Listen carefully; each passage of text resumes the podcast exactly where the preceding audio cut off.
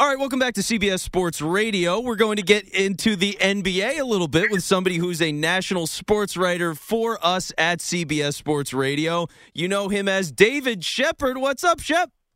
Yo, Vince, man, thank you for having me. Again, appreciate you, man. I heard there's a lot going in the NBA these days. Well, there's a whole lot going on. By the way, I don't know if you're aware of this, Shep. How do you feel about knowing that you're a pawn? How does that feel? Man, listen, am I on the chessboard? you're on the board. Yeah, you're on the board. Do I have an ability to take out a queen or a king? You do. I'll take it. I'll take it. At least I'm in the game. It's that's the thing. It's like, and here's the thing too that's so funny about it to me is for Kyrie to go out and call the media pawns. Like, okay, but it doesn't make for him to be worried about legacy and all this other stuff. The media affects that. Like media has a real impact in terms of how his career is looked at, how he's perceived as a person. The media's got impact on whether or not people in his city are going to like him on their basketball team or not. You know, like the media matters. It's why the NBA is worth so much. The whole thing's crazy to me. So I, I guess in summary, I think this whole thing's ridiculous, and I would just love to know more on your thoughts of Kyrie Irving. So, Vince, really, it kind of stems from the pushback and the backlash he got in terms of people being critical, not just in the media, but fans alike. Because remember something Kyrie was going to be absent from the bubble, right? And so he was kind of leading this charge that they shouldn't play. And that was going to be bad for the league, and social justice had to take priority. But it seemed very, very weak and feeble because he wasn't going to play, right? So it, it seemed to be very beneficial for him and not really everybody else. And that kind of put the players who were playing in a very susceptible, very dubious, uh, very unfair position. And he got backlash from everyone alike. But instead of taking responsibility and saying, you know what, I spoke out of turn, I understand why we played, at the end of the day, we're still NBA players, and using that platform in the bubble, we can create all kinds of change. And, and you saw a LeBron led effort where arenas by owners turned into voting centers for so many people that had never voted before. And so Kyrie felt like it was the media that caused him that turmoil, but really it was himself. And remember something, this I'm not telling you anything you don't know. This is the same guy that created all kinds of headlines for the wrong reasons, calling the earth flat. And then he was, you know, floating around the idea of creating his own league. I mean, t- tell me how that works. And by the way, let me say this. If he really, really wants to get the right message out, he's got all kinds of platforms. They didn't have that 15, 20 years ago. He has Insta. He has Twitter. He has the ability to create a podcast. Now, you don't think you and me would tune in to any one of those mediums for Kyrie Irving? Well, yeah, and especially if because if part of his gripe is I'm misrepresented in these things, then fine. You speak to the media if you feel like you're, you know, what you say is slanted a certain way or the other that you don't think is right. Well, then yeah, you can follow up on Instagram, and you'll have millions of people that are following you there. Especially for a guy like him, you can correct any message that you want. Correct, but, but Vince, and again, you know, I can speak for me. I can't speak for you. This guy has been the guy his entire life. He played, I want to say, nine games at Duke, and he was still going number one overall, right? This is a guy that was given the keys to a franchise at 19 years old. Now, did he do well? No. No one's going to deny that. This is a guy that Boston did everything to keep. This is a guy that Brooklyn laid out the red carpet to make him feel welcome, despite the fact that really the big fish was Kevin Durant. Every single time Kyrie steps on a basketball court, and this might even be the case with LeBron James, he is the most exciting player to watch. Let me ask you something, Vince. A better ball handler in the history of basketball than Kyrie Irving is who? Uh, you know, I I have no idea. I, I couldn't tell you on that level, but he's one of the best I've seen. Have you ever seen a guy make the kind of shots he makes under the rim?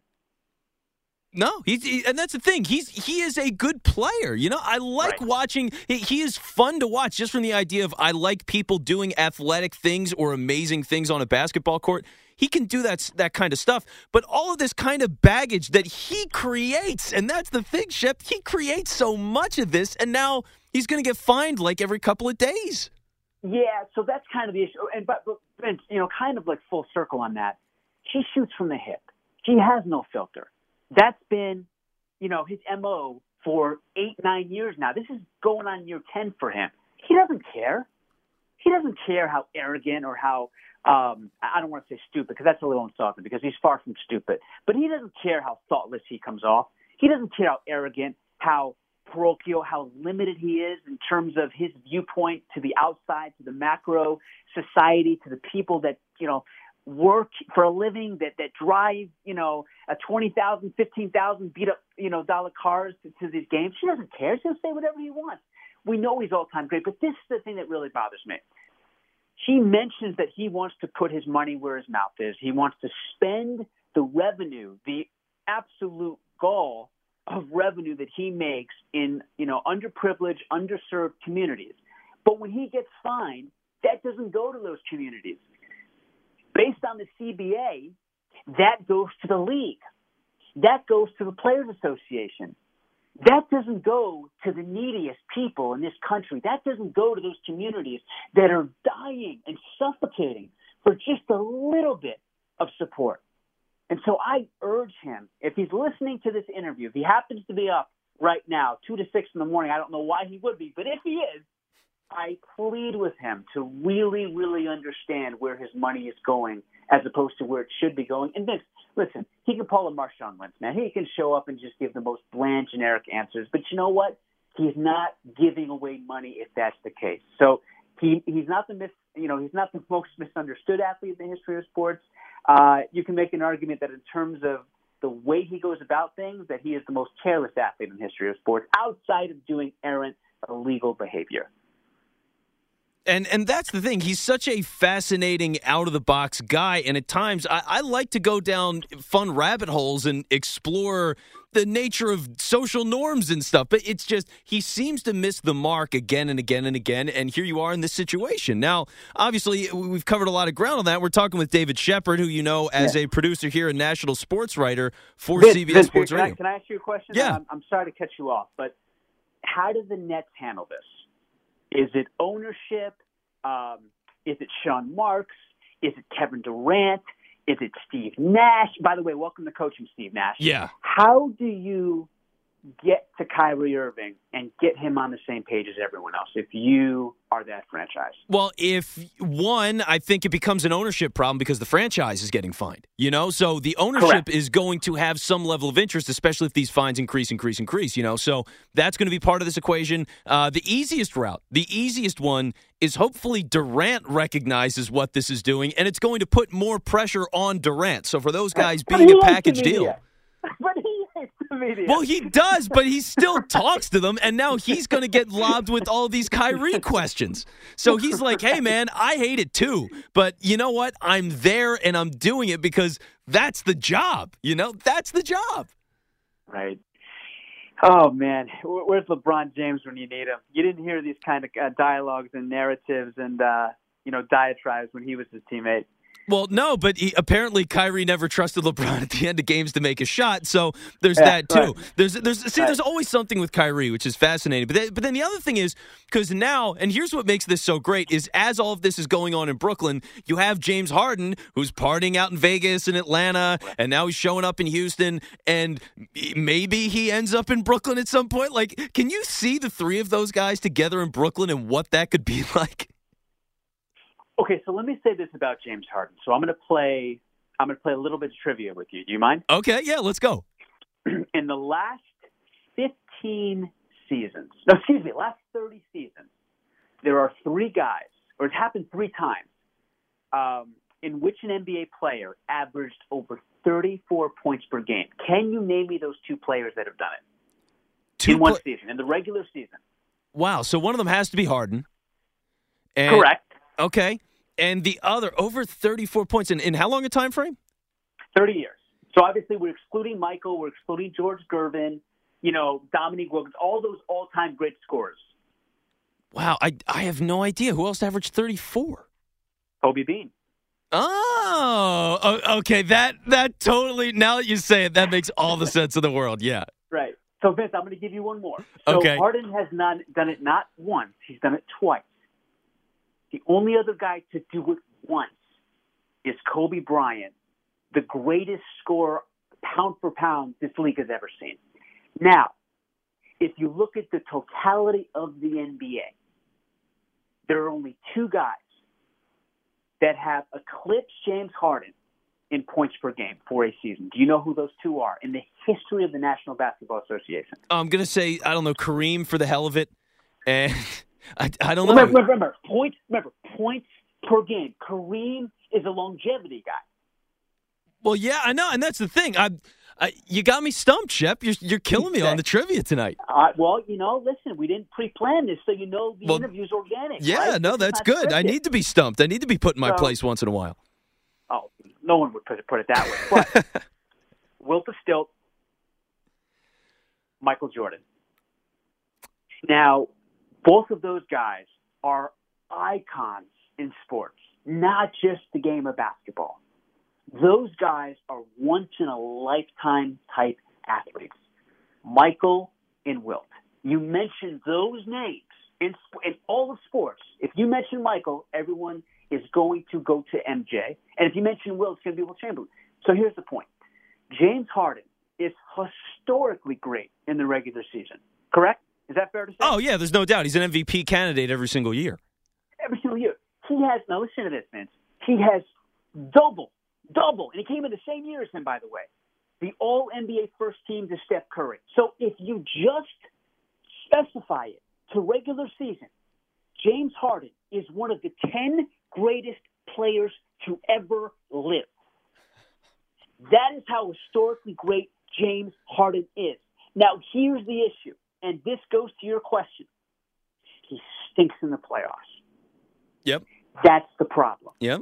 Because he has lost at home to a Kawhi-less Spurs team.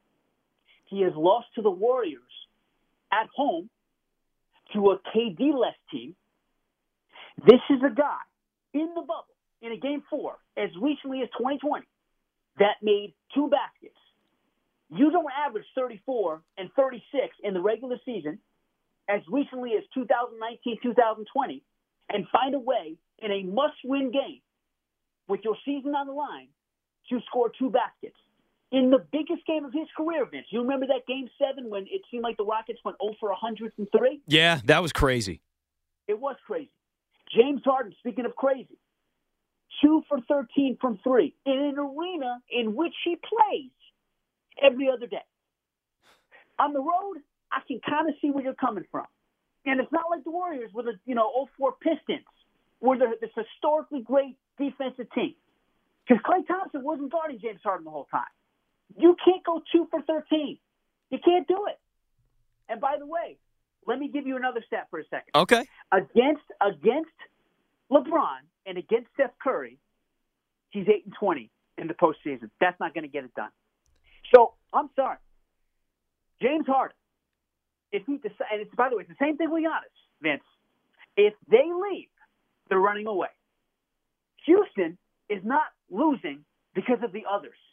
They're losing because James Harden is not good enough to carry the others. And it's the same thing with Giannis. The only difference is James Harden is throwing his coach under the bus.